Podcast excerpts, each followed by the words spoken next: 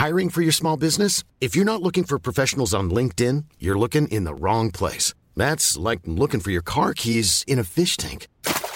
LinkedIn helps you hire professionals you can't find anywhere else, even those who aren't actively searching for a new job but might be open to the perfect role. In a given month, over 70% of LinkedIn users don't even visit other leading job sites. So start looking in the right place. With LinkedIn, you can hire professionals like a professional. Post your free job on linkedin.com/people slash people today.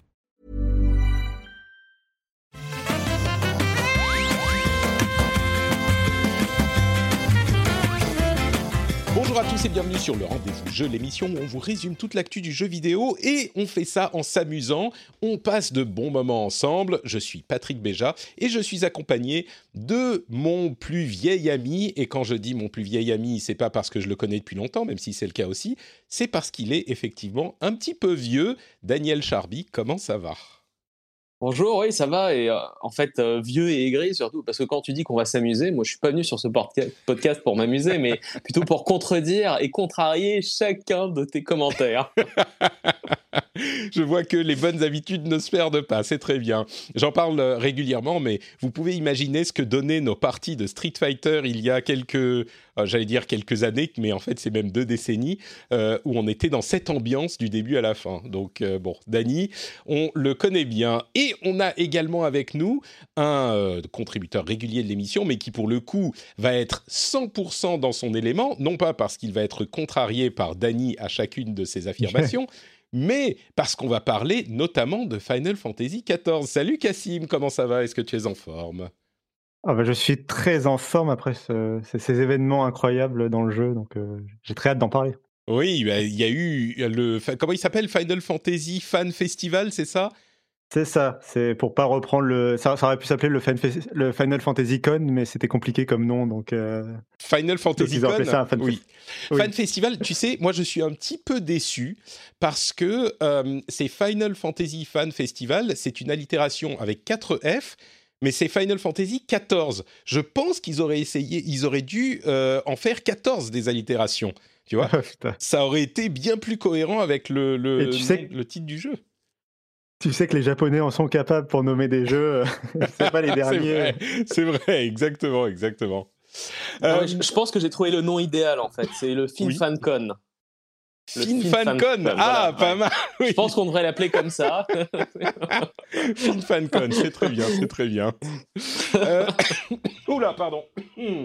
Ça, euh, j'ai été vacciné contre le Covid. Hein. J'ai pas, c'est pas le Covid, c'est juste que je, comme ma fille, j'ai une digestion hasardeuse, je pense en ce moment. tu, tu captes, tu captes bien la 5G en ce moment? Oui, oui, c'est euh, en, en Finlande, euh, elle marche d'autant mieux qu'on a eu des vaccins spéciaux euh, livrés à la main par Bill Gates. Donc c'est c'est encore plus efficace. Avant de se lancer dans l'émission, comme je le disais, on va parler du Final Fantasy Fan Festival. On va aussi parler du Summer Game Fest, euh, de AT&T, enfin plutôt de Warner Media et de WB Games et de ce qui se passe pour eux. On a plein d'autres infos, comme par exemple l'arrivée de John Rambo et John McClane dans nos jeux préférés, notre jeu préféré. Oui, Die Hard arrive avec Rambo et plein d'autres petites choses. Mais avant ça, bien sûr, je voudrais vous dire deux mots sur les auditeurs qui soutiennent le rendez-vous jeu et surtout les remercier. Remercier Gabriel Young, ah ah, intéressant comme nom, euh, Little Robot, Thomas, Lord Kiter, Yannick Lapierre, Olivier 974, attention, aucun des autres, uniquement le 974, et Johan Journet, qui est le seul Johan Journet dont le nom ne se lit pas Johan Journe, il faut pas euh, se tromper. Et euh, merci à vous tous de soutenir l'émission, et en particulier Johan, qui est le producteur de cet épisode. C'est grâce à toi qu'on a pu inviter Cassim, qui va euh, se, se faire un grand plaisir de nous parler de Final Fantasy XIV pendant... Allez, combien de temps tu peux parler sans interruption de Final Fantasy XIV, Cassim? Euh, On dit Oh bah tu sais, une heure, une heure et demie, deux heures? C'est à l'image de la longueur du jeu euh, qui est qui entraîne des quelques centaines d'heures maintenant euh, après quelques extensions du jeu. donc. C'est marrant parce qu'on parle régulièrement de Final Fantasy XIV et à chaque fois on dit un petit peu genre ah c'est l'autre MMO qui a réussi à continuer et qui a ses hordes de fans euh, et qui est euh, hyper euh, populaire en parallèle de World of Warcraft que Daniel et moi connaissons assez bien. D'ailleurs, Dany, tu m'annonçais que tu allais replonger dans Burning Crusade classique euh, quand il sort dans quelques dans deux semaines et que tu vas y tout passer de suite, Tout de suite, je passe la nuit blanche, exactement. Et je vais remonter un personnage du niveau 1 direct. Donc toi aussi, tu vas y passer 174 heures. Très bien, très bien. jour, jour, là c'est Mais oui, pour Final Fantasy, il y a eu donc le Fan Festival euh, il y a quelques jours de ça. Et il y a eu plein de choses qui se sont passées pendant ce Fan Festival. Et donc, je me suis dit, peut-être en partie parce qu'il n'y a pas énormément d'autres news, mais non, non, euh, bien sûr, parce que c'est très important. On va pouvoir en parler euh, et que tu nous expliques, que tu nous fasses enfin rentrer dans le cœur de cette communauté qui est hyper active, hyper euh, comment dire, qui est vraiment, qui a un amour profond pour ce jeu.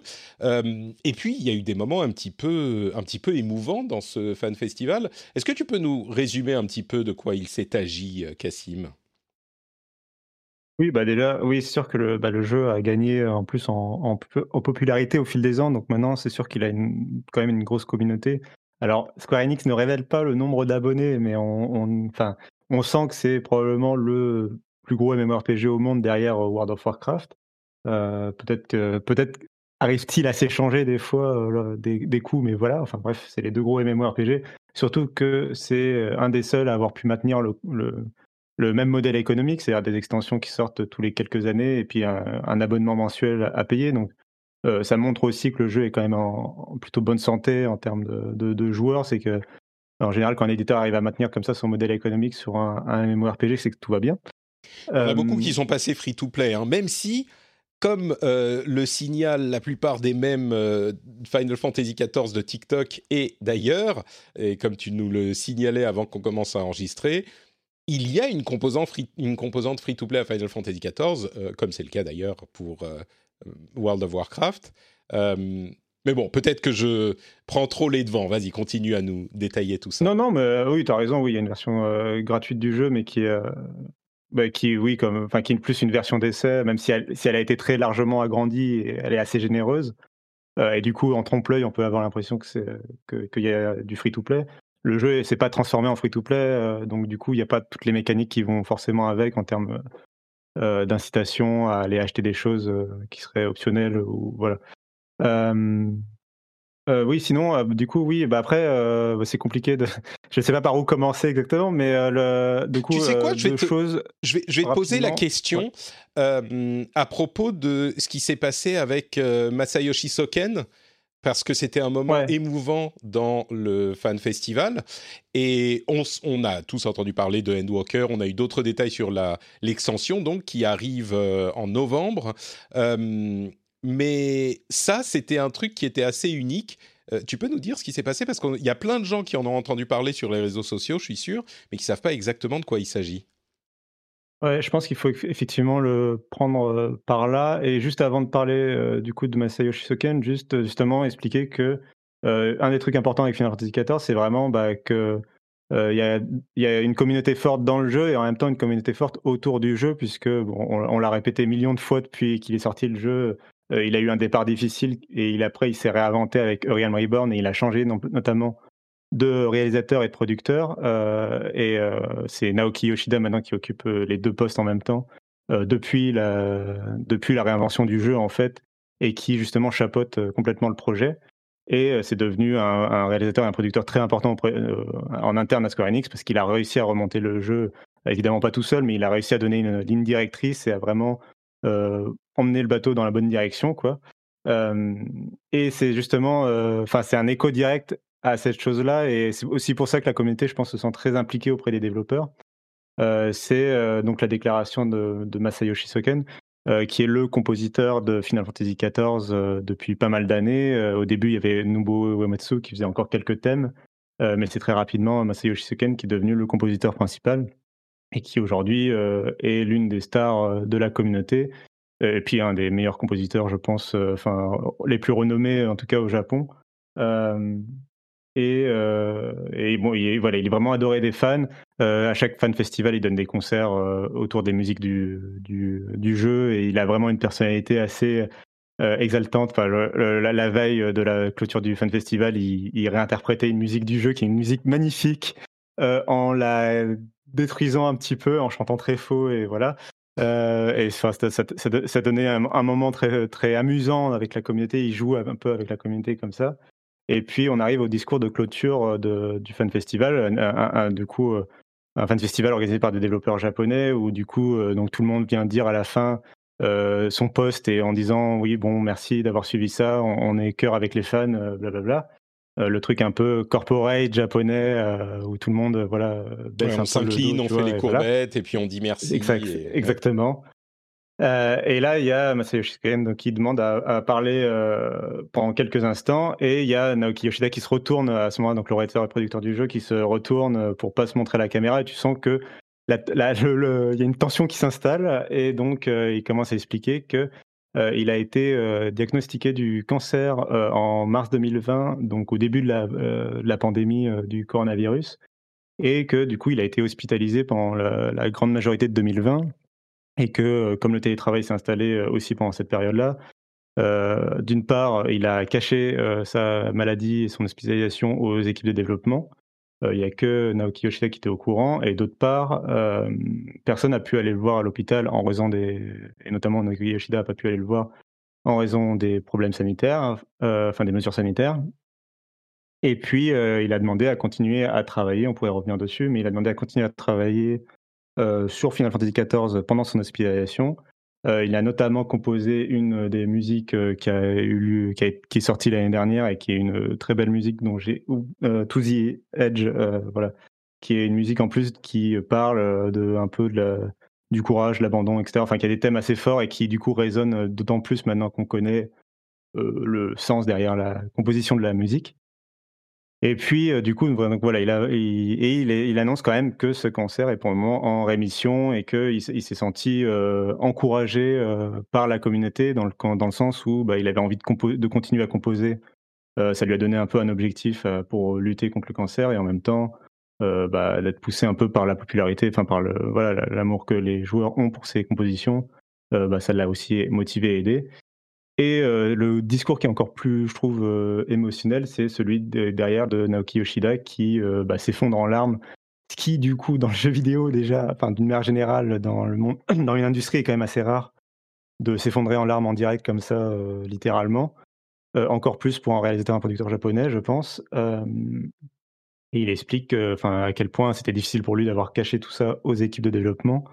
Il y a la scénariste sur scène aussi qui s'effondre en larmes parce qu'elle l'apprend en direct et elle a quand même été obligée de travailler. Euh, enfin, elle a travaillé avec euh, donc le compositeur euh, pendant 2020 sans le savoir, en lui demandant de faire des ajustements à la seconde près sur ses musiques pour que ça corresponde parfaitement à la scène cinématique, etc.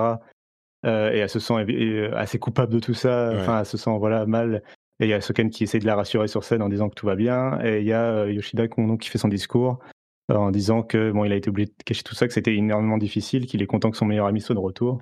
Euh, il s'effondre en larmes. C'est assez euh, difficile à, à regarder euh, comme scène aussi. Et, et, un dernier mot pour dire, justement, et ça fait le, la boucle avec ce que je racontais au début, où en fait Soken raconte que, pardon, Yoshida raconte que quand il a fait son discours pour quand il est devenu réalisateur et producteur de Final Fantasy XIV et qu'il il s'est présenté en fait aux équipes de développement en disant qu'il allait reprendre le projet.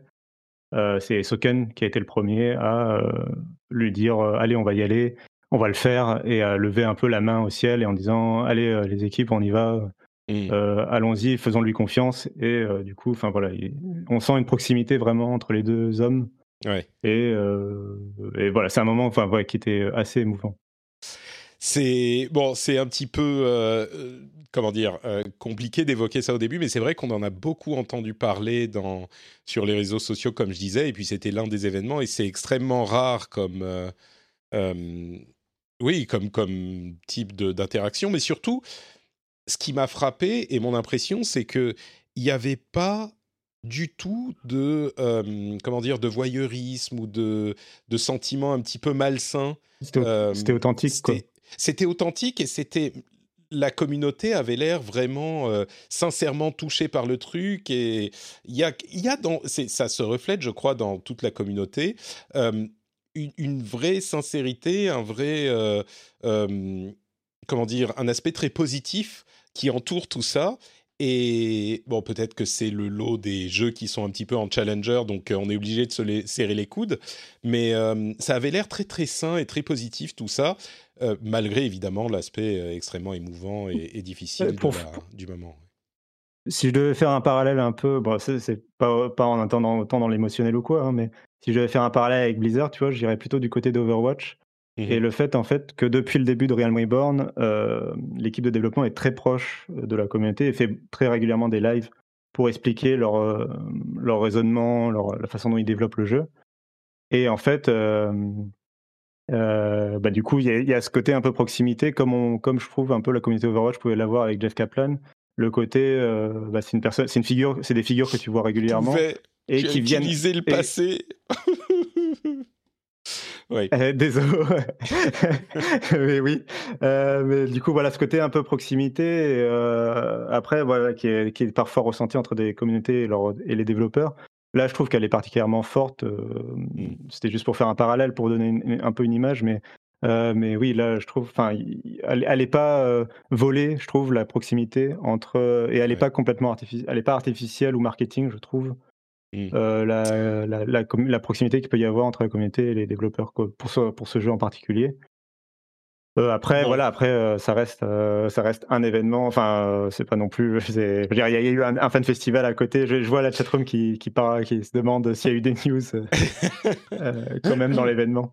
Oui, bah justement, donc euh, c'était pour moi vraiment le truc le plus important. Mais à côté de ça, il y a euh, effectivement eu des news. On a euh, notamment la date de sortie de Endwalker, la prochaine extension qui est le 23 novembre. et puis surtout, dans quelques jours à peine, l'arrivée du jeu en version PS5, donc optimisé PS5. C'est peut-être le moment pour pour beaucoup d'auditeurs de, de, se dire bah, on va tester un petit peu le jeu parce qu'il arrive sur PS5 et il a, avez-vous entendu le fait que euh, il a une version free-to-play, enfin un, élément free-to-play qui dure 60 niveaux. Euh, est-ce que tu pourrais nous dire, j'ai l'impression qu'on le répète toutes les quelques semaines quand on parle de, Final Fantasy, mais est-ce que tu pourrais nous dire euh, les forces et les qualités de euh, Final Fantasy, peut-être ce que va amener l'extension, mais peut-être encore plus euh, ce que pourraient y trouver les auditeurs pour que si certains se posent la question est-ce que c'est pour moi, est-ce que je vais l'installer et l'essayer, euh, ils puissent avoir une idée de ce qu'ils auraient dans, ce jeu. Ouais, bah, je peux même faire les deux en même temps, je pense, effectivement, parce que, un, pour moi, il y a vraiment trois grandes forces, je dirais, de Final Fantasy XIV qui donnent, enfin, qui peuvent donner envie, qui sont vraiment, qui méritent en fait, euh, qui sont les raisons pour lesquelles le jeu mérite d'être joué, quoi.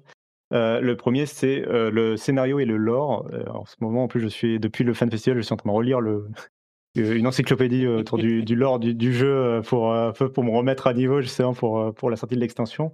C'est bah, justement Endwalker, là, l'extension qui va sortir. Euh, termine un arc scénaristique qui a commencé euh, en, 2013 quoi, avec euh, Realm Reborn. Donc, et pour te dire, enfin, il y a des.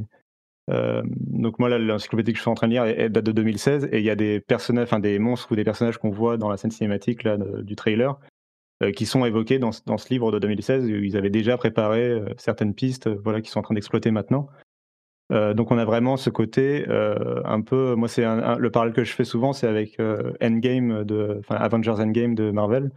C'est le fait que on a des fils scénaristiques, des, tout un arc qui s'est créé depuis Realm Reborn, qui s'est étoffé au fil des extensions et qui est en train de se conclure. Et, donc on a vraiment un scénario très construit, des personnages très travaillés et un univers vraiment très très cohérent auquel on découvre des choses au fur et à mesure. Et on est même dans, avec les personnages du jeu, souvent à l'avant-fond de la découverte technologique et de la découverte scientifique dans le jeu. Et on fait des. Enfin, tu vois les personnages des fois faire des théories scientifiques sur certains éléments de l'or et prouver leurs théories, etc.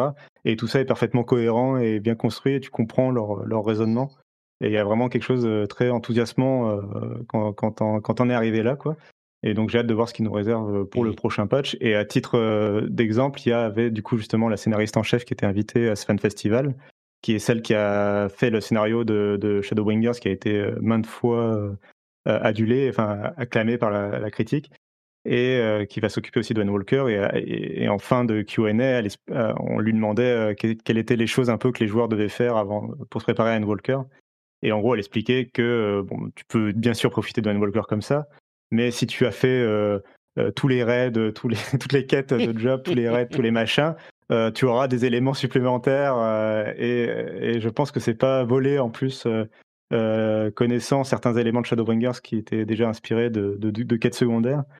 bah voilà, donc il y a vraiment ce côté un peu culmination, enfin, de, de plein d'éléments. Est-ce que, donc, est-ce que ça, pardon, vas-y, fini. Non, non, non, mais c'est juste, bah, c'est voilà, c'est un arc énorme et et pour moi, moi c'est vraiment la raison principale pour laquelle je joue à FF14, au-delà du gameplay, du, graphisme, de la musique et tout, c'est vraiment euh, le, scénario et je le vis vraiment comme une série télé dont j'ai envie de connaître la suite. Quoi. Alors j'ai deux questions du coup, et puis on va conclure. Euh, la première, c'est est-ce qu'on peut profiter de cet aspect dans les, dès les premiers niveaux de euh, la version free-to-play? Ou est-ce que ça prend genre 60 000 heures à se mettre en place? Et à devenir intéressant. Et la deuxième, c'est le gameplay. Est-ce que c'est un gameplay de MMO classique, c'est-à-dire euh, ben, on cible et puis on appuie sur les boutons et on a notre rotation et euh, c'est un gameplay voilà attendu de MMO, ou est-ce que c'est différent? Donc, est-ce qu'on peut en profiter tout de suite et comment est le gameplay?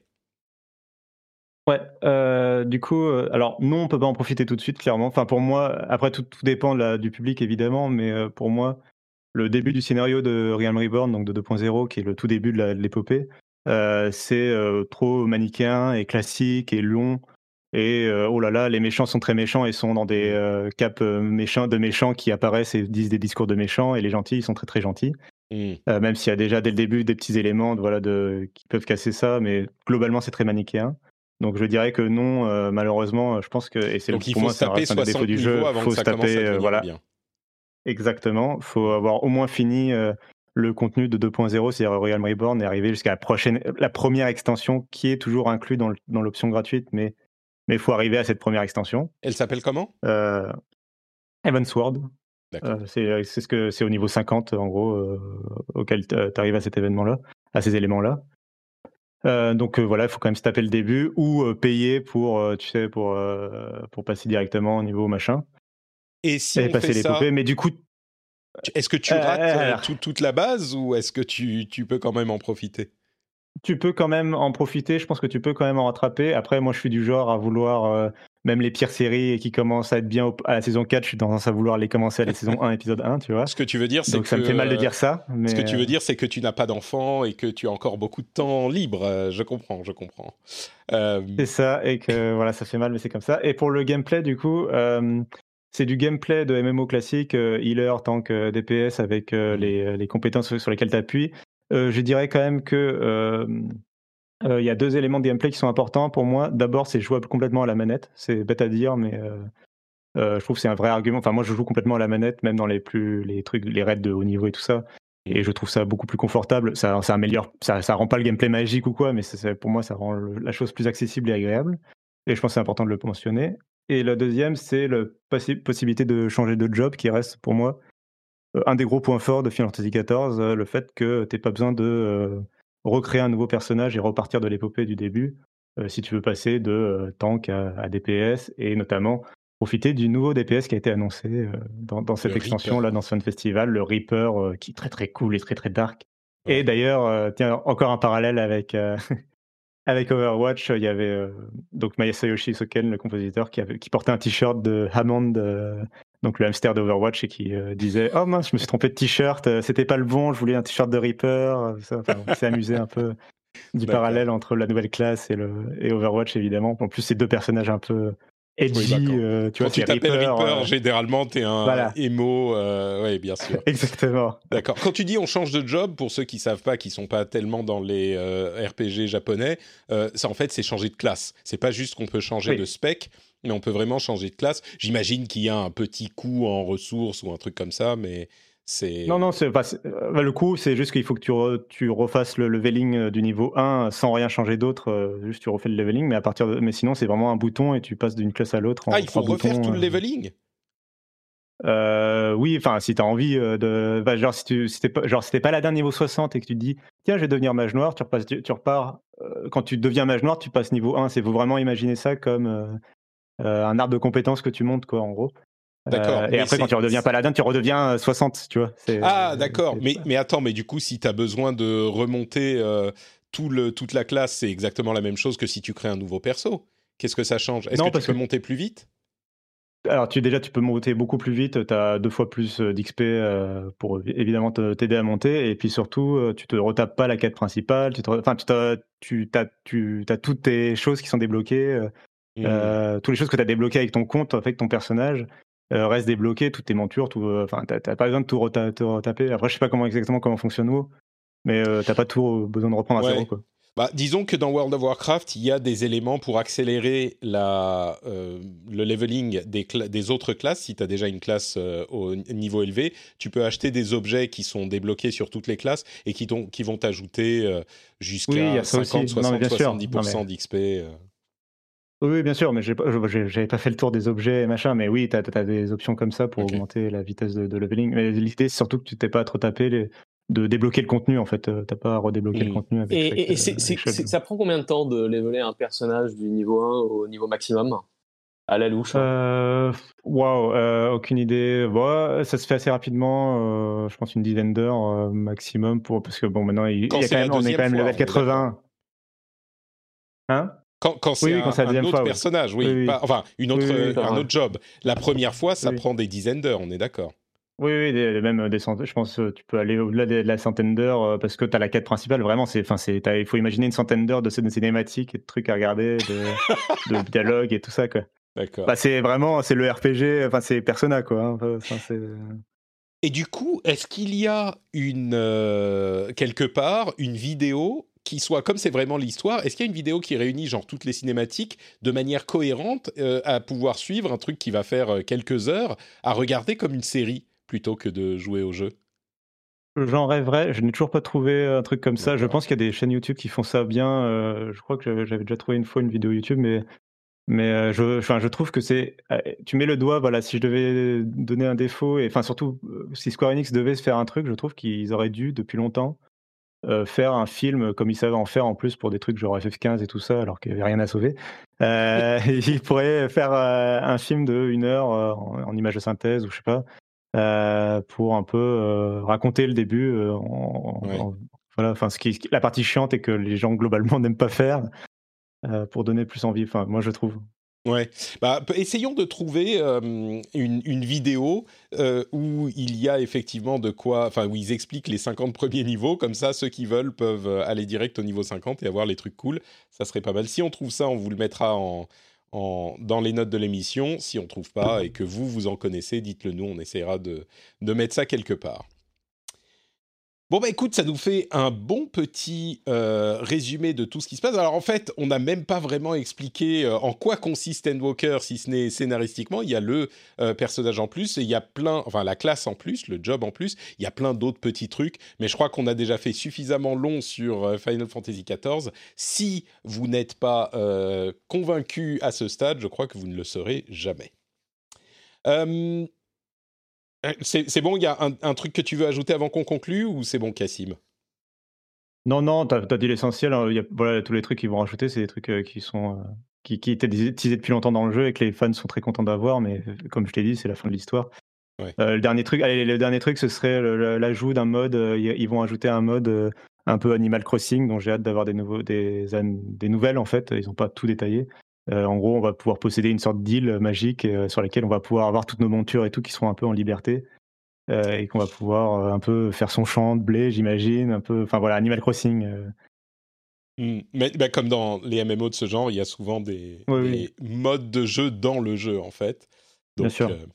très bien. Merci Cassim pour le résumé. Dany, tu as commencé à installer Final Fantasy sur ta PlayStation 5 ah mais tout de suite, direct, hein. et j'ai pris euh, toutes les extensions parce que euh, la version gratuite du jeu, finalement, ça semble pas être assez. Très bien, bravo Dany.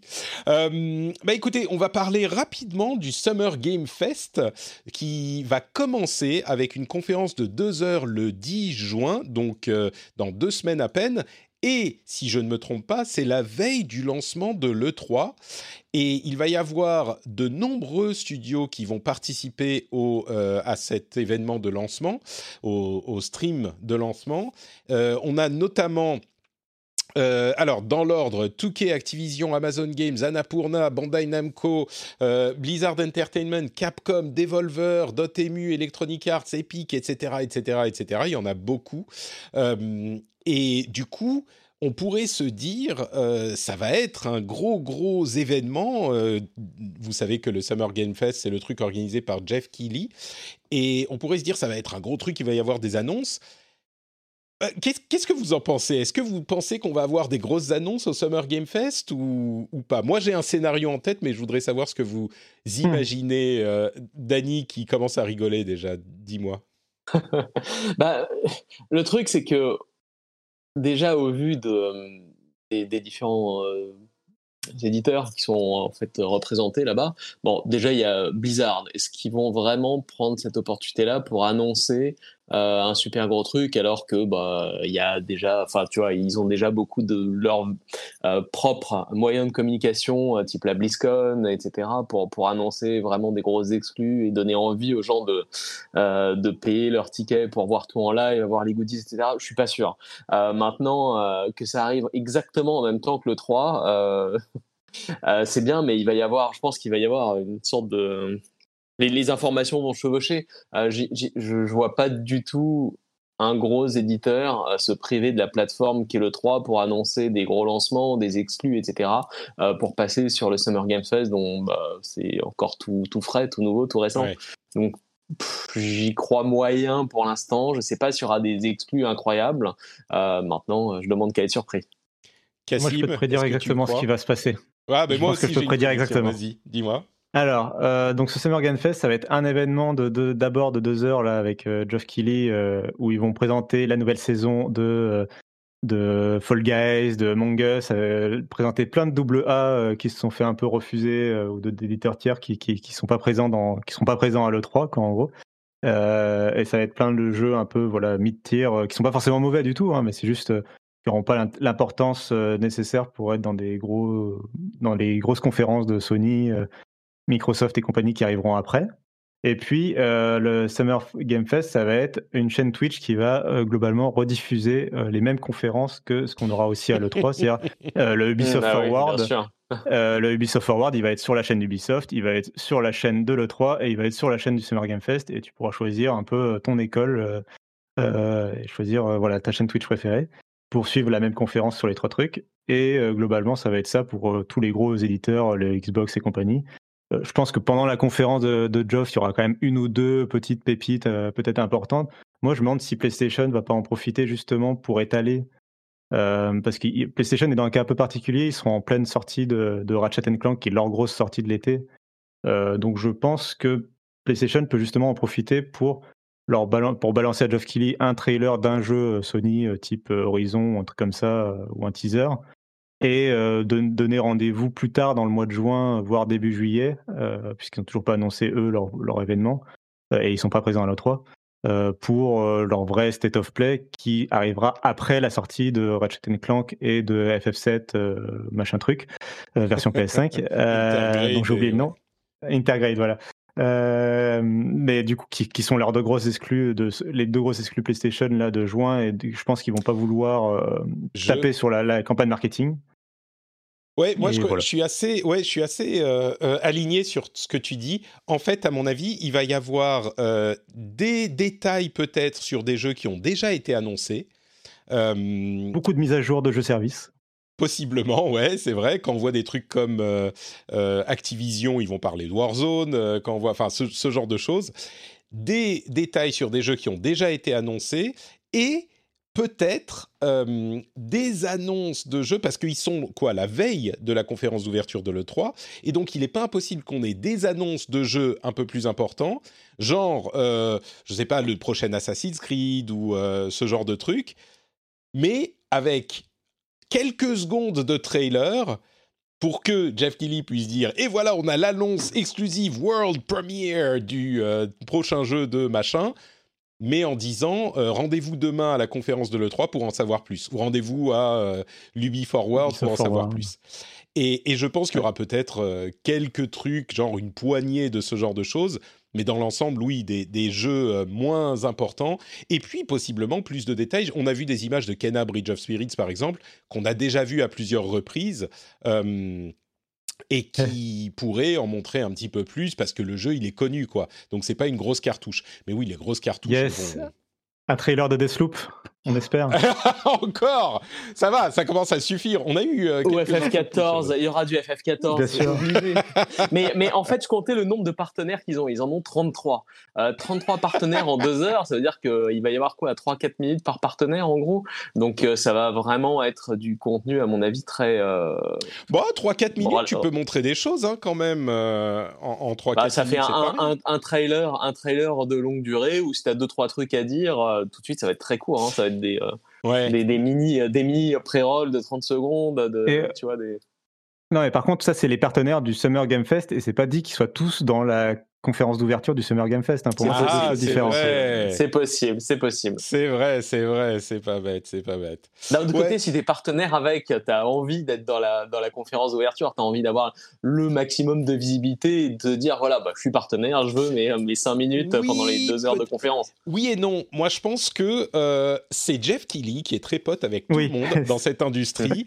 et c'est genre, oh, vous voulez pas. Ouais, c'est ça. C'est genre, vous voulez pas être partenaire euh, avec moi pour le Summer Game Fest? Ça veut dire euh, on vous retransmet votre vidéo euh, sur la chaîne du Summer Game Fest euh, et donc vous êtes partenaire. Tu vois, et donc ils disent ouais, bon, ok, Jeff, c'est bon, mets notre logo sur ton truc, d'accord. Et, et donc, à mon avis, c'est plus comme ça que ça se passe. Et je crains peut-être pas, mais je crains que deux heures, ça soit un peu long pour tout ce qu'ils ont à présenter, et que du coup, on se retrouve avec quelques petites pépites qui sont restées à la fin, genre euh, un peu plus de vidéos sur Kena Bridge of Spirits vers la fin, euh, ce genre de trucs, et qu'au début, il y ait beaucoup de petits trailers avec des discussions de 5 minutes avec les développeurs, genre euh, Ah, alors, Super Cool Games, vous avez présenté votre jeu, j'aime créer des cappuccinos de toutes les couleurs. Est-ce que vous pourriez nous parler des différentes couleurs de cappuccino qu'on peut créer euh, dans votre jeu? Et ce genre de truc pendant, euh, tu vois, leurs 5 minutes, ça va être ça. Moi, je crains que les deux heures ce soit un petit peu long, quoi. Mais bon. J'en ai peur aussi, surtout que maintenant, euh, enfin déjà, donc il y a le 3 le lendemain, et en plus, une fois que tu as, même si on nommait le 3, il y a State of Play, il y a beaucoup de plateformes en fait online maintenant pour les différents éditeurs pour annoncer leurs propres, leurs propres jeux, leurs propres exclus, les trucs les plus intéressants. Et finalement, pourquoi être noyé au milieu de la masse euh, C'est sûr. le, le jour d'avant un super gros event et en plus même même le 3 tu vois c'est je pense qu'il va y avoir une perte de vitesse à terme sur le 3 si ça reste en dématérialisé mais, mais même, euh. tu dis une paire de. Euh, euh, que, avant un super gros event, et c'est le 3, et c'est vrai, mais même le 3, ils doivent être en train de se battre pour avoir des gens pendant leur conférence d'ouverture. Bien sûr. parce qu'il y a, bah, comme tu disais, l'événement Xbox, l'événement EA, l'événement Ubisoft, pour lequel ils se gardent leurs grosses cartouches. Quoi. Même le 3, ils vont sans doute présenter des trucs en disant regardez notre conférence demain pour avoir plus d'infos sur ce dernier jeu après ce trailer de, de 30 secondes. Du coup, la conférence d'ouverture du Summer Game Fest, ça va être non pas les, trailers de 30 secondes pour dire regardez le truc complet dans notre conf demain, ça va être les trailers de 10 secondes pour dire regardez le trailer de 30 secondes demain à l'E3, qui vous dira de regarder le vrai, la vraie présentation du jeu euh, dans notre conférence demain ou après-demain?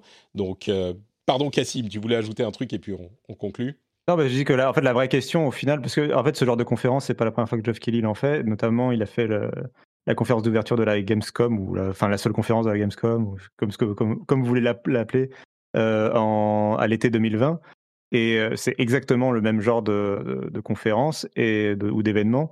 Et du coup, la seule vraie question, c'est est-ce que le fait d'être placé euh, début juin avant le 3, ça change quelque chose sur les annonces par rapport à être placé fin août au moment de la Gamescom? Est-ce que ça va changer vraiment l'importance que les éditeurs vont mettre dans l'événement de Geoff Keighley? Moi, je suis pas bah forcément convaincu que ça va changer dramatiquement les choses, mais c'est une question qu'on peut se poser. Quoi. Ouais, bah à mon avis, le seul truc que ça fait, et c'est pour ça que Jeff Kelly a décidé de le faire le 10 juin plutôt que le 14, euh, c'est qu'on peut justement avoir ces mini trailers euh, de 10 secondes pour dire. Euh, ah, euh, regardez demain. Ce On a des exclus, c'est merveilleux. C'est ça. Et tu vois immédiatement. Moi, je peux tout de suite. Enfin, j'en ai vu beaucoup des conférences avec Kili. Je peux imaginer sa tête après la fin du euh, trailer de 10 secondes où il va dire ah, voilà euh, le world premiere sur tel jeu vous avez vu comme ça va être cool enfin tu vois pour pouvoir dire qu'il qu'il puisse dire qu'il l'a eu sur son sur sa conférence à lui et évidemment, si c'était le 14 juin, bah, il pourrait plus parce que personne n'a d'intérêt à, garder un truc pour sa conférence le 14 juin, alors que sur ce format, le 10 en, pour, en, 10 secondes pour euh, commencer à euh, donner de l'appétit aux euh, spectateurs, ça peut le faire. Bon. Bref, voilà pour le Summer Game Fest. On va continuer à vous parler de différentes choses. Ah, juste un dernier truc quand même avant euh, d'enchaîner on sait déjà que Silksong ne sera pas à l'E3 et a priori on sait que Elden Ring ne sera pas à l'E3 non plus. Donc euh, les jeux que tout le monde attend, je crois que c'est les deux gros jeux que tout le monde attend, enfin qu'une certaine partie de la, euh, du public attend, eh bien euh, préparez-vous. Ils, font bien de le dire, hein, parce que sinon chaque conférence tout le monde attendrait ces deux jeux, eh bien ils n'y seront pas. Donc voilà, maintenant vous savez. Et donc j'aimerais vous parler une toute petite seconde de Patreon. Patreon Est-ce que vous savez ce que c'est que Patreon? Patreon, c'est un truc absolument incroyable. J'ai dit Patreon cinq fois et j'en rajoute une sixième. Patreon, c'est le moyen de soutenir l'émission. Patreon.com slash rdvjeux. Vous y allez, vous regardez ce que ça propose et vous constatez que pour une somme absolument modique, 1 euro, 2 euros, eh bien vous pouvez devenir un soutien officiel et vénéré de l'émission.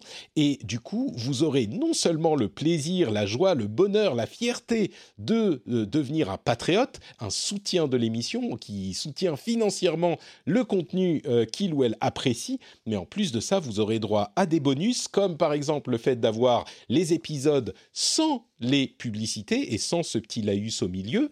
Vous aurez aussi euh, des contenus bonus, vous aurez une couleur spéciale sur le Discord, vous pourrez aussi avoir accès aux au Discord privé, à la partie privée du Discord, si vous êtes au niveau correspondant, et plein d'autres petites choses, mais au-delà des bonus, eh bien, le plus important, c'est quand même la fierté, le bonheur de soutenir un contenu que vous aimez. J'espère que ça vous intéressera. J'espère que vous appréciez l'émission suffisamment pour vous euh, dire que ça pourrait vous intéresser. Et donc, je vous donne rendez-vous sur patreon.com slash rdvjeux. Le lien est dans les notes de l'émission.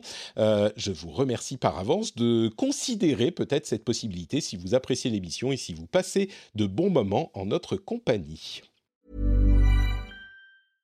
Ryan Reynolds here from Mint Mobile. With the price of just about everything going up during inflation, we thought we'd bring our prices down. So to help us, we brought in a reverse auctioneer, which is apparently a thing. Mint Mobile unlimited premium wireless. Ready to get 30, 30, bit to get 30, bit to get 20, 20, 20, bit to get 20, 20, bit to get 15, 15, 15, 15 just 15 bucks a month. So, Give it a try at mintmobile.com/switch. slash $45 up front for 3 months plus taxes and fees. Promo for new customers for limited time. Unlimited more than 40 gigabytes per month slows. Full terms at mintmobile.com. Hiring for your small business? If you're not looking for professionals on LinkedIn, you're looking in the wrong place. That's like looking for your car keys in a fish tank. LinkedIn helps you hire professionals you can't find anywhere else, even those who aren't actively searching for a new job but might be open to the perfect role. In a given month, over 70% of LinkedIn users don't even visit other leading job sites. So start looking in the right place. With LinkedIn, you can hire professionals like a professional. Post your free job on linkedin.com slash people today. Et comme le dit Cassim dans la chatroom sur Twitch, euh, le podcast, c'est un peu la version gratuite, euh, d'essai gratuite de Final Fantasy XIV. Sauf que le, là, c'est pas euh, le début du contenu qui est dispo, c'est l'essentiel du contenu qui est dispo quand même. Et, si tu prends la version collector, c'est une statuette de notre Patrick. Ah, la version collector secrète cachée, une statuette de notre Patrick en maillot de bain. Euh, je peux vous dire que en ce moment, vu les quantités de chocolat que j'ingère euh, pour euh, tenir les nuits compliquées, c'est pas forcément flatteur. Bon, alors, euh, un petit instant pour euh, peut-être parler des jeux auxquels on joue en ce moment. Euh, moi, c'est toujours Destiny 2, donc je ne vais pas vous fatiguer avec ça. C'est le jeu dans lequel je peux sauter 10 secondes ou rester 2 heures pendant que la petite dort sur moi. Donc, c'est Destiny 2 et la saison du Splicer, qui est très cool. Mais est-ce qu'il y a des jeux intéressants, nouveaux, curieux auxquels vous jouez en ce moment qui pourraient valoir le coup d'être évoqués? Ou pas du tout euh, C'est vraiment une période un peu morte euh, pour tout le monde. Dany, est-ce qu'il y a des jeux qui te qui, qui animent Ah. tes journées et tes nuits? Oui, bien sûr. Moi, de toute façon, bon, euh, si on met de côté WoW, j'ai quand même. Alors, je dois avouer que j'ai remis un- le pied dans, dans Diablo 3. J'ai euh, Ah oui? j'ai créé un personnage saisonnier en, en parangon hardcore que j'ai monté niveau euh, plus 550, 600. Donc, euh, ouais, pas mal. Je l'ai mis de côté maintenant et je joue à d'autres jeux. Donc, il y a deux jeux en fait qui m'ont interpellé ces derniers temps. Euh, le premier, c'est Resident Evil Village, comme plein de gens. Hein. Euh, sympa, je l'ai quasiment terminé. euh, il est, il est fun. C'est pas forcément le retour aux sources que j'aurais espéré avec une ambiance un peu oppressante et dure. C'est, c'est plus une sorte de FPS d'horreur, mais il est amusant. Pardon, de, quel- de quel jeu tu parles? J'ai raté. Resident Evil Ah Village. D'accord, ok, ouais, d'accord, très bien. Donc, euh, Voilà. Euh, un, un bon petit Resident Evil, quoi. Pas mal, pas mal. Ouais, il est, il est, il est sympa. C'est un bon divertissement. C'est pas forcément le, le meilleur de la série, mais il est sympa. Et l'autre jeu, à mon avis, assieds-toi bien, auquel j'ai joué, que j'ai trouvé sympa, je l'ai pas terminé, mais j'ai joué quelques heures, c'était euh, Astro Aqua Kitty, un shoot hein, Pardon? Euh, qui est plutôt sympa. Attends, attends. Astro Aqua Kitty. Astro pas. hein. Aqua Kitty. Non, effectivement, là, tu me, tu me, euh, tu me surprends un petit peu. Astro Aqua Kitty, très bien. Je vais essayer de trouver un trailer. Euh, Ouais. Ouais. Donc c'est quoi De quoi s'agit-il? Donc c'est un, c'est un shoot, un- enfin pas un, pas un FPS, mais un vrai un shoot 'em up comme à l'époque. D'accord. euh, ou euh, d'exploration où tu te- t'es dans certaines t'es sur des maps tu peux te balader dans tous les toutes les directions et en gros bah enfin on s'en fout de l'histoire hein.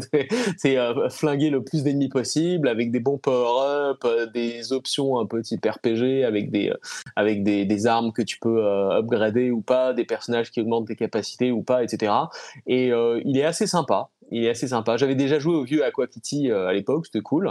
Et celui-là, c'était une bonne, euh, une bonne euh, suite, une bonne mise à jour. Euh, J'ai essayé sinon aussi le nouveau R-Type. Ouais. Bah justement, on parlait de R-Type la semaine dernière avec Christophe. Mhm. Euh, là, ça ressemble Ouais. un petit peu à R-Type, mais genre avec plus d'exploration. Tu peux vraiment aller dans tous les sens, quoi. C'est pas un scrolling Exactement. horizontal. Tu peux aller dans tous les sens. Mais par contre, ça ressemble furieusement à R-Type au niveau du design, au niveau des armes, ce genre de choses, quoi. Ouais, ouais. Sauf que là, bah, tu joues des petits chatons mignons. euh, c'est un peu plus cute que R-Type où, où t'es censé te battre contre les aliens de l'espace. Mais ouais, euh, il est, il est plus facile, je pense, que R-Type hein, et plus accessible. D'accord. Ne serait-ce que parce que tu peux gagner de l'XP, donc euh, pire, bah, tu tues plus de, Tu plus de vaisseaux, tu deviens un peu plus fort, tu farmes un peu, et voilà, et, et tout, tout devient plus facile.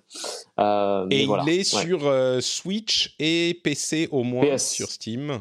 Et, P- Et PlayStation aussi. et PlayStation, ok, très bien. Astro Aqua Kitty. Ça s'appelait Aqua Kitty le premier, et ça, c'est la version Astro. Ah, mais c'est Voilà. trop cool, on peut jouer des lapins, des canards, euh, très très Mais oui, c'est très mignon, ah, ils sont redoutables. Il y a une ambiance dark et gothique. Bon, je déconne. Super, d'accord, merci beaucoup. Euh, Cassim, à quoi as-tu joué ces derniers temps? Alors, je- bon, je me suis remis un peu à Final Fantasy XIV forcément à cause du Fan Festival, mais je vais pas trop en reparler. Euh, non, euh, sinon je joue euh, alors à pas grand chose de neuf. Je joue à Final Fantasy X-2 euh, HD qui vient de parce que j'avais fait le 10 déjà, mais je n'avais jamais fait sa suite. Euh, et il vient d'arriver dans le Game Pass, donc j'en ai profité pour le faire. Surtout que les Final Fantasy ont, ont tendance à pas rester très longtemps, j'ai l'impression, dans l'abonnement. Donc du coup, je me suis dit que j'allais le faire dès qu'il arrive euh, pour pas, pour pas perdre l'opportunité. Et Mhm. puis, euh, bon, jeu donc, qui a été remasterisé, enfin, jeu de l'époque PlayStation 2 qui a été remasterisé. Euh, donc, euh, la remasterisation est très propre. Ça- c'est parfaitement jouable. On, on sent quand même un peu le, le gameplay, enfin, le design un peu de même. l'époque. J'ai cherché sûr, un mais- trailer sur YouTube, euh, oh, il date de 2006 le trailer et c'est en 4 tiers. Donc effectivement, Oui, non, mais là, c'est la version. euh, je pense que c'est la version SD que tu as trouvée. Mais, euh, Mais la- là, la, la HD est en 16 neuvième, euh, tout quand même. Il y a un peu de, il y a un peu de, de Voilà. respect pour le. Voilà un, Le- un- un trailer du, du remaster, effectivement, il est Mais- en 16 neuvième et il est beaucoup plus. C'est incroyable. Format- Et est-ce que c'est celui, en fait, à l'époque, j'y avais joué, mais ça m'avait marqué, est-ce que c'est celui qui commence par une sorte de concert de Pop Idol où les héros Oui, du. bien sûr. D'accord, ok. Ah, c'est génial, euh, j'adore. Non, mais vraiment. En plus, euh, enfin bref. Euh, non, mais en plus, euh, non, mais c'est intéressant parce que le, c'est vraiment la suite du précédent. Il y a quand même un changement d'univers justement, le côté pop idol. euh, euh, est là pour marquer justement la différence euh, avec, avec le précédent. Bref, je vais pas le justifier. Euh, c'est très sympa. Je vous conseille de le, je conseille de l'essayer, mais c'est très sympa quand même. Euh, et, euh, et autre vieux jeu auquel je joue en ce moment, c'est euh, Mass Effect euh, édition légendaire, euh, Legendary Edition, donc le Ah, remaster euh, de la trilogie.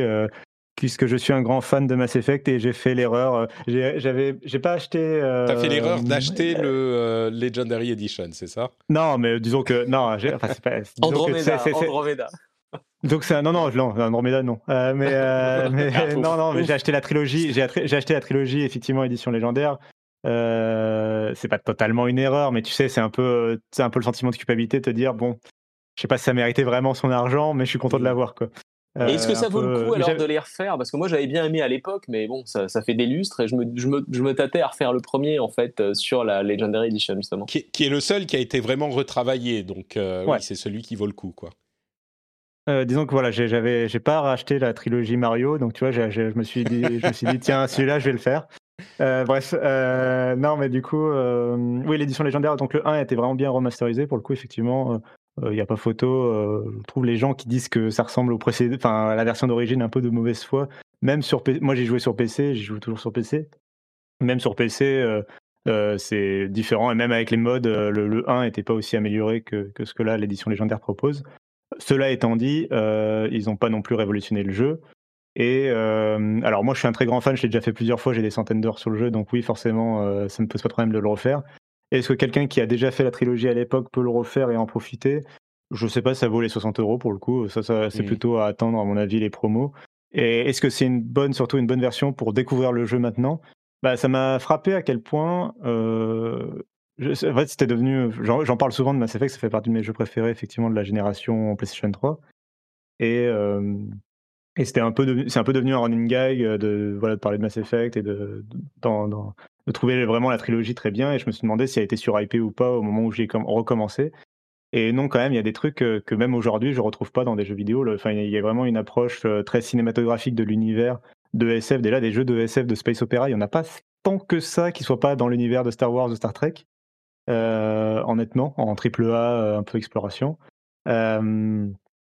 Et, et donc, c'est vraiment un super univers. euh, Le lore est incroyable. Moi, le Mass Effect 1, si vous vous y mettez, je vous conseille au début de passer dans le codex. Il est doublé, euh, donc c'est le, sorte d'encyclopédie du jeu euh, qui est intégré au jeu. Il est doublé par une très belle voix, même en VF. Et, et il décrit l'univers et c'est vachement passionnant, justement. Enfin, ça, tu te plonges, tu sens toute la construction de l'univers derrière. Et, euh, et voilà, il y a des scènes vraiment euh, mythiques de quand tu arrives la première fois à Citadel qui sont euh, vraiment incroyables à revivre. Le, le sound design, la, la- la musique du jeu est, est vraiment une très belle composition aussi. Euh, Il y a vraiment tout ça qu'on retrouve et qui sont, euh, qui ont pas si mal vieilli que ça, je trouve justement. Ouais. Toute l'ambiance, voilà, cinématographique a vraiment très très bien vieilli. Le gameplay, en revanche, effectivement, déjà le gameplay du 1 avait déjà vieilli, même s'ils l'ont restauré, c'est pas incroyable. Et euh, d'une manière générale, c'est du cover shooter euh, avec de la magie euh, Ouais. qui s'appelle voilà, qui s'appelle autrement, mais c'est de la magie qui est cool, mais c'est du cover. shooter. Enfin, faut pas, faut. C'est du cover shooter tu reste, peux euh, mettre, euh, que tu peux mettre en pause si tu veux, mais oui, c'est du cover shooter. euh. Enfin, de toute façon, Voilà, moi, dans, dans, dans, dans mes souvenirs, enfin, ce qui me plaisait le plus dans le jeu, c'était plutôt les phases euh, RP, Bien exploration. sûr, voilà. et, c'est euh, on a- dialogue. et, et les phases de shooter, c'était un peu un moyen de, ok, de faire avancer l'histoire, mais tu avais hâte vraiment d'arriver à la suite de, de l'histoire ouais. tes relations avec les personnages et tes choix qui pourraient influencer le- ce que j'aimais le plus, Oui. mais comme beaucoup de gens, je pense. Et au-delà de la trame principale du jeu, euh, qui est bien ou mal, ou le lore du jeu, c'est effectivement le point fort qui reste de la trilogie Mass Effect, c'est les personnages, Euh, ton équipage, le fait de, de garder euh, du premier au 3 globalement le même écosystème de personnages. Bah tu tu t'attaches vraiment beaucoup à eux jusqu'à leur dire au revoir justement à la conclusion de la trilogie. Et euh, je pense que c'est, enfin, c'est ce qui reste le plus, c'est ce qu'ils ont voulu mettre d'ailleurs en avant. Enfin, ils sont bien conscients les développeurs, c'est ce qu'ils ont mis en avant sur la cover du jeu, euh, et, euh, et c'est ce qui est mis en avant dans la plupart des trailers, c'est les, le- les personnages, l'équipage, et, et tu te lis d'amitié en fait avec ces personnages-là. Et c'est ce qui est resté en fait de la trilogie, je trouve, le plus. Je me sou- ouais, moi, je- moi je me Garrus, souviens, j'avais- je, me, souviens du 1 euh, dans lequel j'avais pris beaucoup beaucoup de plaisir et le sentiment d'exploration en space opéra qui est assez rare. On a beaucoup de mondes ouverts en fantasy, mais en space opéra, euh, en science-fiction, c'est beaucoup plus rare. Et là, il y avait un vrai sentiment de liberté. Euh, je trouve que le, le 2, moi, je l'avais pas fini parce que j'avais... Si, j'avais peut-être fini le 2, je me souviens plus. Mais j'avais été frustré par euh, le, le content gating où il fallait avancer dans l'histoire pour explorer Ouais. d'autres planètes. Euh, le, le 1 était vraiment hyper ouvert et, et vraiment plaisant à ce niveau. Donc peut-être un bon moyen de le redécouvrir, même si c'est que pour le 1. euh, peut-être que vous aurez envie de faire le 2 ou le 3, mais ça peut valoir le coup de découvrir euh, cette série si vous avez de- du temps et un petit peu d'argent. Euh, bah écoutez, c'est bien, c'était l'un des jeux qu'on voulait évoquer, ce euh, Mass Effect Legendary Edition. Euh, pour euh, l'évoquer rapidement, il y a eu des previews sur, Deathloop et Gamecult a notamment pu aller y jeter un coup d'œil. Pour vous résumer un petit peu ce qu'il en ressort, on a une confirmation de ce qu'on imaginait pour le gameplay de Deathloop. Pour rappel, il a été repoussé, la sortie a été repoussée à septembre, si je ne m'abuse. Mais donc, on a euh, une confirmation de ce qu'on imaginait pour le gameplay, c'est-à-dire une sorte de mélange entre Dishonored et euh, un, un roguelike euh, et un gameplay, oui, on va dire vraiment Dishonored avec des flingues, voilà, quelque chose comme ça. Et par contre, pour ce qui est de la boucle de gameplay sur le long terme, ça reste complètement dans le flou. Et du coup, je reste, moi, un petit peu euh, circonspect pour le, la nature du jeu.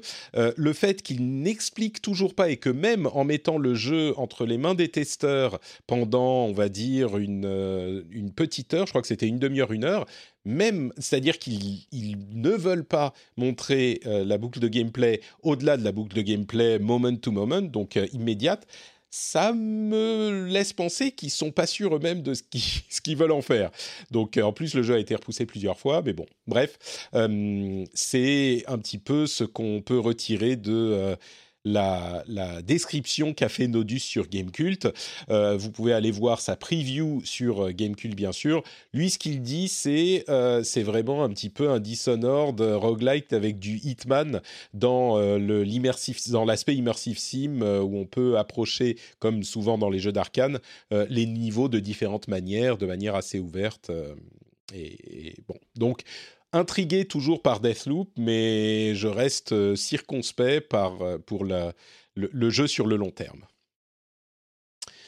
Euh, quoi d'autre, quoi d'autre? Il y a une euh, série de petites news, euh, dont la plus importante, à mon sens, est euh, le fait que AT&T vend Warner Media. Alors, si vous n'êtes pas sûr de pourquoi c'est important, c'est parce que, enfin, pour le jeu vidéo, c'est parce que Warner Media, qui appartient donc au géant de la télécommunication AT&T aux États-Unis, Warner Media donc inclut WB Games, qui est euh, donc euh, Warner Bros Games, qui est derrière une série de jeux euh, particulièrement populaires, et notamment la série des Batman Arkham, mais il y a aussi les Mortal Kombat, les Injustice, plein de jeux Lego, etc., etc. Et ils n'ont pas mentionné quoi que ce soit sur ce qu'allait devenir euh, WB Games. Il y a une partie des studios, parce que c'est plusieurs studios différents, on a euh, euh, Rocksteady, NetherRealm, Monolith, enfin plein de jeux. Euh, et une partie des studios va rester chez AT&T et une partie va partir avec le groupe Warner Media. Mais ils n'ont pas dit quoi, qui, où, comment. Donc euh, de là qu'ils étaient en train visiblement de penser à vendre les studios de jeux vidéo il y a quelques mois et il semblait que Microsoft ait été sur les, sur les rangs parce qu'ils ont de l'argent à gaspiller, enfin à dépenser. Euh, et ben là, on est dans une situation où les studios vont être divisés entre différentes entités. Qu'est-ce qui va rester des droits, des licences euh, qui sont des licences euh, Warner Brothers? Euh, On ne sait pas. C'est un petit peu le flou et c'est un petit peu inquiétant parce qu'il y a plusieurs jeux qu'on attend avec impatience et dont on n'est plus certain de l'avenir. Du coup, on pense qu'ils vont quand même, qu'ils vont quand même en, faire quelque chose. Je veux dire, les jeux vont pas disparaître, en tout cas les gros, mais c'est quand même un petit peu inquiétant. Euh, je ne sais pas si vous, ça vous préoccupe cette euh, l'avenir de Warner euh, de WB Games, mais tous les jeux Arkham et les jeux Terre du Milieu, moi, ils m'ont bien plu, donc ça me. Et Mortal Kombat aussi. Mortal Kombat. je pense que Mortal Kombat, ils sont pas liés aux licences Warner Bros. Et donc, ils sont moins. Et puis, c'est des gros jeux, tu vois. NetherRealm, ils vont peut-être se retrouver ailleurs, mais ils vont pas avoir de problème au point où ils vont plus pouvoir faire leur jeu. Donc, euh, mais oui, c'est quand même, euh, c'est quand même préoccupant. Ah bah ils ont, ils ont des grosses licences et ouais, je trouve ça. Euh, c'est pas non plus les jeux si demain on me disait ouais ça s'arrête ou tout, tout, est, tout va prendre du retard de 1, 2, 3, 4 ans, bah, le temps qu'ils discutent des droits et machin, etc. Ça, ça changera pas ma vie, mais par contre ouais, je trouverais ça dommage parce que franchement ils ont un catalogue de qualité et, et des belles licences à, à développer. Euh, et NetherRealm, c'est Mortal Kombat effectivement, mais aussi Injustice, qui là pour le coup est, est dans le giron de euh, Warner Brothers évidemment. Mais il y avait eu des personnages de euh, et tous les caméos de voilà, c'est ça aussi. Donc ouais. bon, ouais, ouais. les caméos de Disney. Non mais clairement. Clairement, ils sont liés à leur licence. Dans tous leurs studios, ils sont liés à leur licence. C'était le principe de, du, de l'éditeur, quoi. donc ça va être compliqué. Si jamais ils revendent sans les licences, ça va être compliqué de voir ce que les studios vont pouvoir faire exactement. Après, euh, j'ai pas trop de crainte sur les jeux. Même si demain euh, euh, Avalanche Software, par exemple, se faisait racheter par, je sais pas moi, Sony, il ferait. Enfin, je pense que Hogwarts Legacy sortirait quand même en l'état. C'est-à-dire que le jeu est déjà en production, donc je pense que les contrats sont déjà scellés. tu vois, un peu à la même manière que le Deathloop dont on parlait à l'instant va sortir sur PlayStation, malgré le fait que le développeur appartienne maintenant à Microsoft. c'est des jeux qui sont dont le développement et les contrats sont déjà en cours, donc je pense que quoi qu'il arrive, ça sera, euh, ça, ira jusqu'au bout. Euh, la question, c'est plutôt les jeux suivants où là, évidemment, sans les droits, a priori, il y aura plus. Les, jeux sortiraient sur de, sur de nouvelles IP, sur de nouvelles licences. Quoi. Ouais. Je, ouais, c'est évidemment. moi, je, moi, je vois ça comme ça en tout cas. Moi, je, je, pense quand même que les gens dans ces studios, ils sont pas à l'aise sur leur chaise, tu vois. Oui, mais, clairement. C'est un peu. Euh, ensuite, qu'est-ce qu'il y a d'autre? Euh, Je suis sûr, Dany, que tu attendais qu'une chose pour jouer à Warzone, c'était de pouvoir jouer Rambo. Eh bien, évidemment, toi, ton rêve se réalise puisque la nouvelle update de euh, Call of Duty Warzone inclut alors attendez, je dis pas de bêtises, hein, c'est bien. Ah non, c'est Call of Duty Black Ops Cold War et Warzone et Call of Duty Mobile. Il y a un pack euh, qui s'appelle 80s Action Heroes, qui va permettre aux, joueurs de jouer Rambo et John McClane. Euh, on voit Rambo dans les trailers, on voit pas John McClane. Donc je me demande s'il n'y a pas des histoires de droit sur euh, le visage de Bruce Willis et que du coup ils n'ont pas réussi à négocier les droits et donc ça sera pas la tête de Bruce Willis et donc il, nous, il ne nous le montre pas vraiment. Mais on a bien la tête de Sylvester Stallone. Donc si vous voulez jouer Rambo dans Call of Duty, vous pouvez le faire désormais. Euh, Ça, c'est une bonne raison euh, pour, pour, pour reprendre. Ouais, on a quand même le personnage. On a quand même le personnage principal de Die dans le trailer, c'est-à-dire la tour Nakatomi. Quoi. c'est le personnage le plus important, effectivement. Moi, je pense que euh, faire un petit passage entre Final Fantasy euh, le matin et Call of Duty avec Rambo le soir, c'est complètement cohérent. Je, pense que tu vas bien t'amuser, euh, Cassim plein d'autres petits news. Il y a un trailer pour The Dark Pictures House of Ashes. Vous savez que The Dark Pictures, euh, c'est l'anthologie du studio, c'est Supermassive Games, je crois. Je veux pas dire de bêtises, donc je vais ceux qui font Until Dawn. C'est voilà. Euh, et ils avaient fait, euh, vous vous souvenez, bah, Man of Medan et euh, Little Hope, et c'est en gros des jeux assez courts, narratifs et d'horreur. Et bon, comme d'habitude, le trailer, ça a l'air assez effrayant. Ils maîtrisent bien leur truc, et donc c'est pas forcément pour moi parce que je suis très team pétoche. Mais voilà, si, si vous êtes intéressé, Dany, si tu veux frissonner de peur le soir dans ton lit, tu peux jouer à The Dark Pictures House of Ashes. Il a l'air sympa et j'aime bien en général les, le, enfin, ce que fait Supermassive, donc euh, je lui laisserai une chance. Gros gros fan de Until Dawn euh, que ah, j'ai adoré, pas fait. J'ai euh, adoré, j'ai adoré, c'est fantastique. Mais c'est pas que des... hâte qu'il y ait une suite. C'est pas que des, des scare jump, des jump scares, ces jeux-là? Non, moi, pas l'intérêt. Bah, il y en a un. Alors, j'aime pas du tout les, les jumpscares. Hein. Ça, ça, ça apporte rien en termes de, de contenu ou d'ambiance ou d'intérêt. Je trouve ça assez nul. Par contre, ce que j'ai beaucoup aimé dans Until Dawn, en fait, c'est l'évolution de tes choix sur euh, les embranchements dans l'histoire. Et donc, si tu fais euh, des bons ou des mauvais, enfin, il n'y a pas vraiment de bons ou de mauvais choix, mais selon les choix que tu fais, euh, ce qui va se passer va vraiment être différent d'une partie sur l'autre. Mmh. D'accord.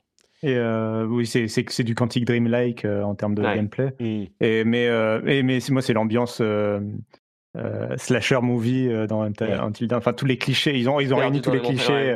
le, groupe d'ados qui se le groupe d'ados se réunit un an après un accident terrible dans un chalet coupé du monde. avec sur lequel pèse un lourd secret. Machine, avec l'autre qui est jaloux de cette personne. Voilà, qui est pop-up girl. c'est ça, et ça va très très bien ensuite dans, dans l'ambiance slasher movie. Euh, c'est fantastique.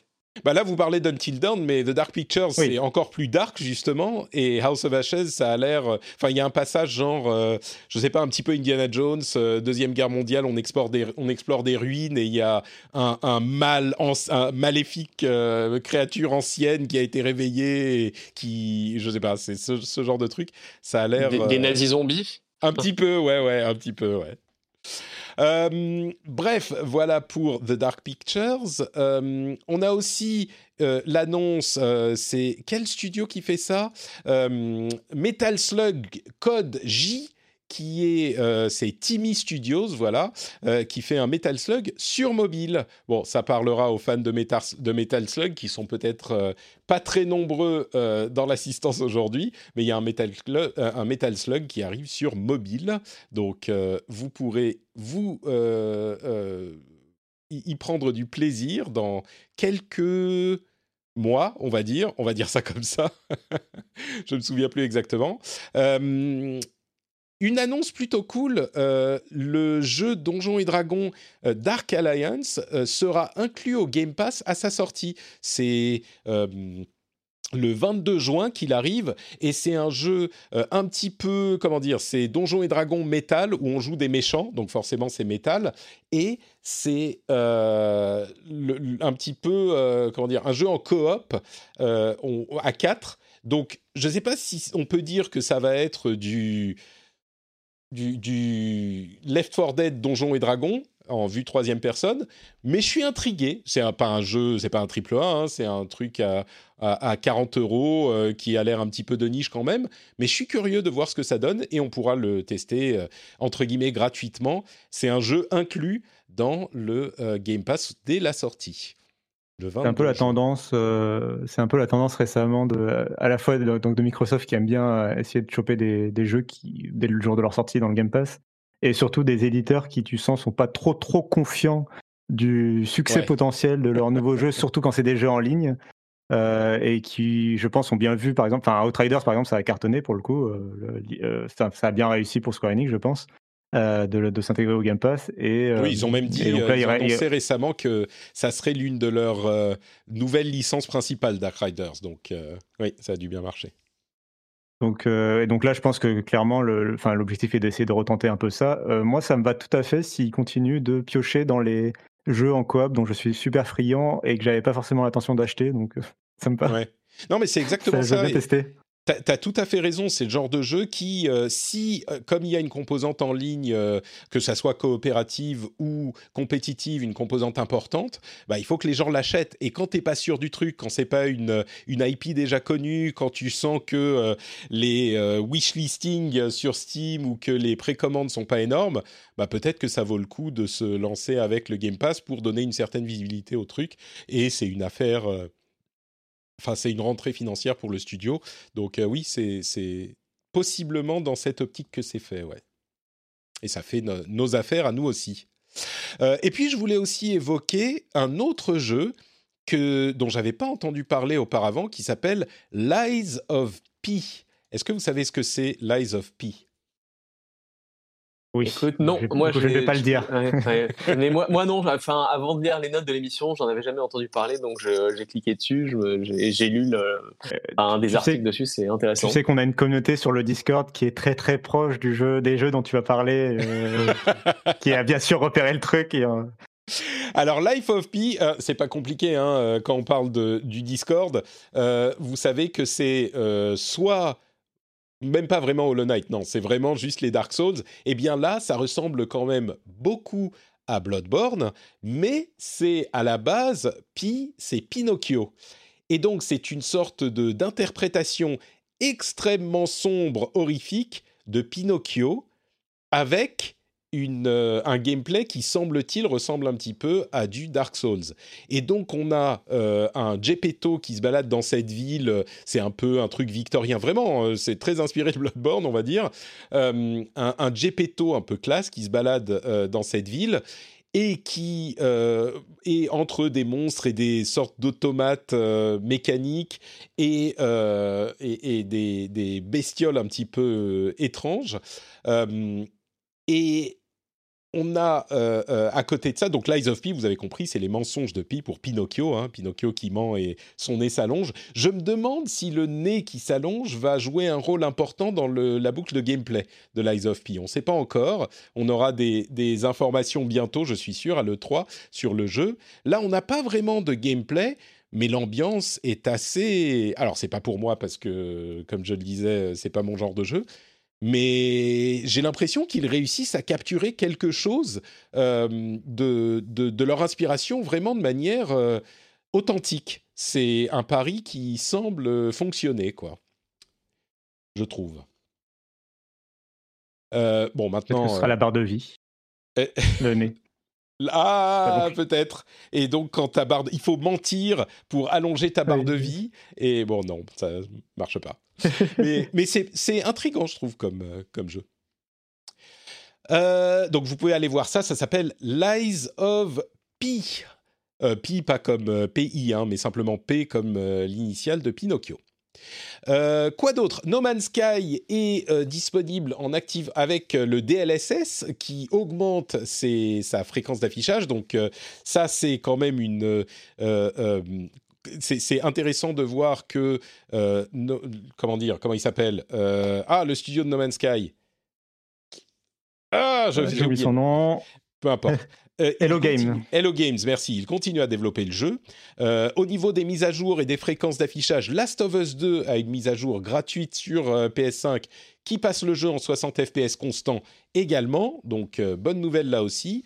un autre jeu que tout le monde attend avec sa mise à jour PS5, c'est GTA 5 et GTA Online, qui devrait arriver sur PS5 et Xbox Series X et S en novembre. Donc euh, enfin, ce jeu, on va avoir d'autres raisons de l'acheter encore. Et on Une troisième fois, ouais. oui, exactement. Il sera peut-être chez Jeff Kelly d'ailleurs. Hein. C'est le genre de trailer, tu vois, typiquement. Euh. Complètement, ouais, ouais, complètement. Je suis tout à fait d'accord. En plus, il y a les 20 ans de Grand Theft Auto 3 qui, semble-t-il, vont donner lieu à des bonus dans Grand Theft Auto. Donc, euh, Mais on doit pas être loin en plus des 10 ans de, de GTA 5, hein, donc. ouais, ouais, on est ça, quoi, ça arrivera bientôt. C'est 2013 GTA 5 euh, Oui, je crois que c'est 2012-2013. Hein, c'est euh, Je crois, ouais, ouais, ouais, Quelque chose comme ça. Attends, on va vérifier. Incroyable. Euh, on va googler très vite. 2013, voilà, très bien. Ouais, donc ouais, c'est vrai qu'on est à 10 ans. Oh, mais mon Dieu 10 ans de, de, GTA 5, c'est fou ça. et puis, Hades. Ce qui est fou, c'est que. Oui Pardon, juste ce qui est fou, c'est que la meilleure année de GTA V, c'était l'année 2020. Oui, on en parlait. Avec la chaque année, de toute façon, c'est un, c'est un jeu qui est dans le top euh, des tops. C'est, ah, moi, j'en, reviens toujours pas. Je, ouais, Mais personne n'en revient. On est tous. Euh, j'en, j'en perds mon latin, mais Tout à fait. Euh, quoi d'autre? De, Quelques petites news très rapides. Donc, Tencent euh, investit dans Remedy Entertainment. Si vous pensiez que Tencent a- euh, avait fini de faire des investissements dans des studios euh, euh, euh, de, de toutes euh, origines, eh ben non, il continue. Euh, D'ailleurs, euh, merde, comment il s'appelle ce studio? Daniel ce- Pardon? Non, euh, pardon, je pensais que tu allais mentionner la statistique de Daniel Ahmad. Non, j'ai pas. de- il dit toujours des choses intéressantes, Daniel Ahmad, de, de la Que, que il a, que Tencent, ils ont investi dans une entreprise ou racheté une entreprise de jeux vidéo tous les deux jours et demi depuis le début de l'année, en moyenne. C'est incroyable. Euh, non, moi je voulais parler de merde. Comment il s'appelle ce, ce, ce groupe? C'est pas Observer, c'est euh, Ah, Embrasseur. ah, Embracer Group, voilà, qui continue à racheter des trucs eux aussi. Euh, Oculus, il y a une nouvelle mise à jour, on parle de VR maintenant à presque tous les épisodes, une mise à jour qui permet avec le Quest de capturer du gameplay en jeu, mais ça, ça c'était possible depuis longtemps, mais aussi avec un iPhone, de capturer le joueur pendant qu'il est en train d'y jouer et de euh, superposer les deux, de manière à montrer vraiment ce que donne le jeu en euh, jeu et avec le, le joueur qui gesticule en même temps. C'est une petite mise à jour, hein, mais je trouve ça intéressant pour euh, mettre en avant la manière dont les jeux en réalité virtuelle fonctionnent. Je trouve que c'est pas mal. Et puis, je voulais mentionner aussi The Pegasus Dream Tour. Est-ce que vous savez ce que c'est que The Pegasus Dream Tour? Moi, je pense que non, mais je vous laisse votre chance quand même. Vous ne eh bien pas. non. The Pegasus Dream Tour, c'est un jeu, le jeu officiel des, non pas des Jeux Olympiques de Tokyo, mais des Jeux Paralympiques. Et bon, je vous avoue que euh, je ne suis pas convaincu qu'on en reparlera euh, beaucoup de, de Pegasus Dream Tour, mais c'est une euh, idée intéressante tout de même, donc de faire un jeu officiel des Paralympiques. Et donc, je voulais le mentionner pour lui donner un tout petit peu de visibilité ici. Ça- ce qui m'intéresse là-dedans, en fait, dans cette nouvelle, c'est que je crois pas avoir entendu parler d'un jeu sur les Jeux Olympiques. Et donc, c'est marrant parce que ça, enfin, je me trompe peut-être, hein, mais euh, ça risque d'être le seul jeu euh, lié aux Jeux Olympiques de cette année, en termes de jeux sportifs. ouais. C'est possible, c'est possible, ouais. Donc, euh, et ceci dit, le trailer fait 15 secondes, on voit quasiment pas d'image du jeu, En fait, et le jeu, ça a l'air, les quelques images qu'on voit, ça a l'air d'être un petit peu... euh, C'est des mi, jeu c'est des mi. Exactement, ouais. Ça a l'air d'être un petit peu un jeu niveau Wii, on va dire. Donc, euh, bon. Et généralement, les jeux des Jeux Olympiques, c'est pas les trucs les plus mémorables Bon, de en fait, J'en avais parlé sur le Discord pour la question des- du jeu officiel des Jeux Olympiques. Euh, il est déjà sorti en fait. euh, J'avais posé la question et en fait, euh, je me demandais si le prochain Nintendo Direct on n'allait pas avoir un Mario et Sonic aux, aux Jeux Olympiques. Et en fait, il est déjà sorti euh, puisque les Jeux Olympiques à la base étaient censés être en 2020. Il est déjà sorti Ah. euh, je- fin 2019 en fait. Donc, Ah bah voilà, ouais, Voilà c'est- la c'est ça. Mais Mario. Il me semble bien qu'il y en avait à chaque année et là, euh, Ouais. je me disais c'est bizarre, il y a rien, mais oui, ils l'ont sorti beaucoup beaucoup trop tôt en fait. C'est Mario et Sonic aux Jeux Olympiques, effectivement. Je me souviens qu'il était sorti. Ouais. Mais bon, là, il y a la, licence Mario et Sonic aux Jeux Olympiques qui donne euh, un petit peu plus de, de qualité intrinsèque au truc euh, que si c'est juste le jeu des Jeux Olympiques. Euh, mais bon, qui sait, ça se trouve, le jeu sera cool, hein, de Pegasus Dream Tour. Euh, et enfin, dernière chose, on a un trailer pour Resident Evil Infinite Darkness qui arrive le 8 juillet. C'est la série en images de synthèse de Resident Evil qui arrive sur Netflix. Et je sais pas trop quoi penser en fait. C'est à mi-chemin entre le cringe et le pourquoi pas. Euh, c'est à mi-chemin entre ça pourrait être intéressant et bah, c'est quand même du Resident Evil dont, euh, faut-il le rappeler, le scénario n'est pas forcément le point fort. Donc je suis perplexe, on va dire. Mais d'une manière générale, Netflix a quand même fait des miracles avec les adaptations de jeux vidéo. Là, j'ai pas l'impression que ça soit vraiment dans cette catégorie, mais qui sait, hein, peut-être. Il faut lui laisser une chance, on verra. Moi, Castlevania m'a vraiment agréablement surpris. J'ai même vu euh, Dota euh, Mhm. sur Netflix. Euh, J'ai été aussi très agréablement surpris, ne connaissant pas du tout Dota ou l'univers de Dota, c'était tout à fait regardable.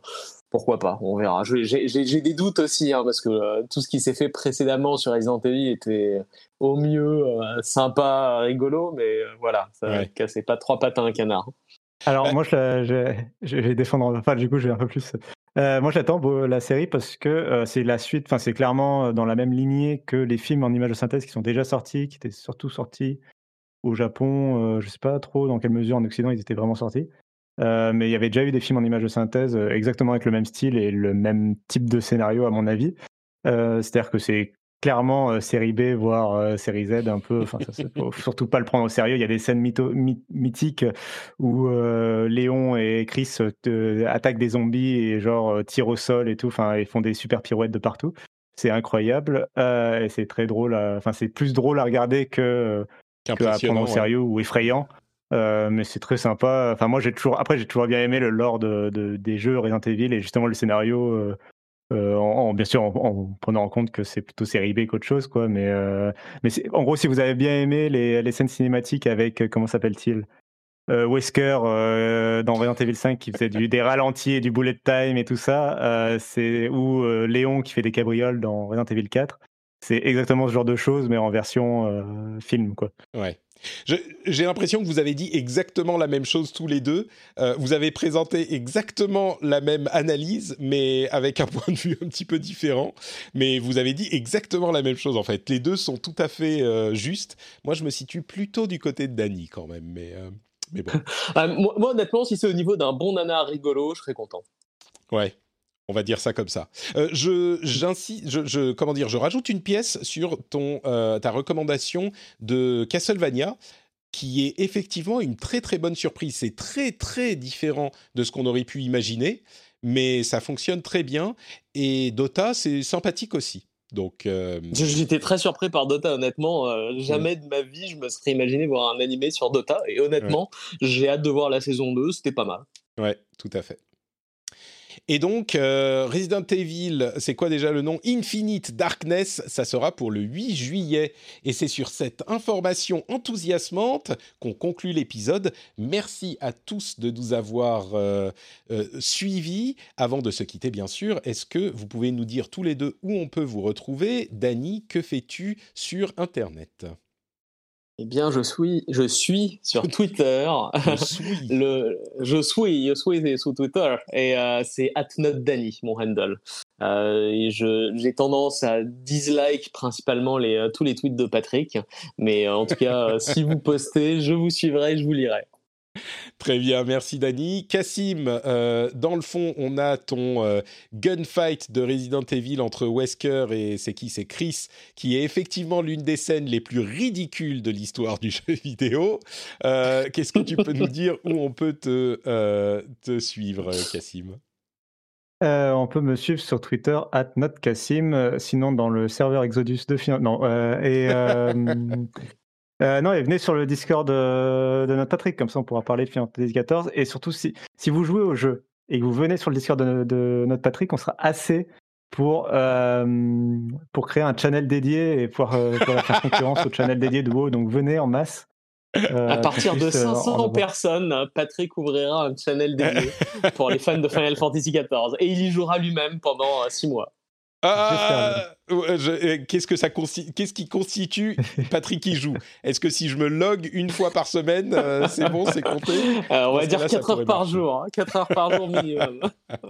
Bon, bah, le lien vers le Discord est sur notepatrick.com, comme le lien vers tout ce que je fais, c'est-à-dire tous les podcasts et tout le reste. Vous pouvez me retrouver sur Notepatrick sur Twitter, Facebook, Instagram, etc. Et vous pouvez bien sûr soutenir l'émission sur patreon.com slash rdvjeux. Comme je vous le disais tout à l'heure, vous pouvez... Ils ils sont encore en train de se battre, euh, Chris et Wesker, c'est d'un ridicule. Quel mais- combat, ouais. Euh, et ils se sont pas touchés une seule fois, ni avec le flingue, ni en se donnant des coups de poing ou des. Ah voilà, voilà, Wesker a réussi à taper Chris, très bien. Euh, c'est Resident Evil Vendetta Best Gunfight Scene, si vous voulez trouver ça sur Twitter. Euh, sur Twitter, sur euh, YouTube. Je vous remercie de nous avoir écoutés. Patreon.com slash rdvjeux. et on se retrouve dans une semaine pour un nouvel épisode. Ciao à tous